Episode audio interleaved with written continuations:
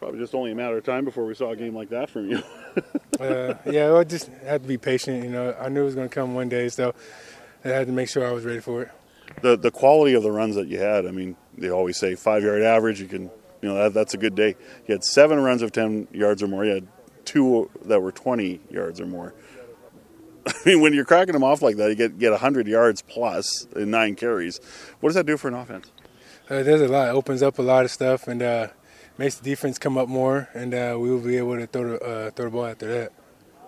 The first couple of games, it wasn't clicking like it did in the third game. Obviously, do you get worried, or is there a little bit of uh, a nervousness? In- no, I don't get worried. I just get frustrated sometimes with myself because uh, sometimes when that happens, I do too much. But I just I knew I told myself this needed this relaxing. It's going to come. It's going to come. So don't rush anything. So ironically, is the running back slow the game down to be more effective, kind of? Uh, yeah, I just had to make sure I wasn't rushing it if I was getting stopped and uh, keep doing what I was doing. When you have a performance like that, does that help you get even more relaxed? You know, as the season progresses here. Uh, yeah, but I already I know that some games is not gonna happen like that. You know, some games gonna be I probably gonna have like less than that. But uh, I just gotta make sure that I just gotta stay on stay on my course and uh, make sure I just read my holes right and just be patient back there. And whatever happens, happens.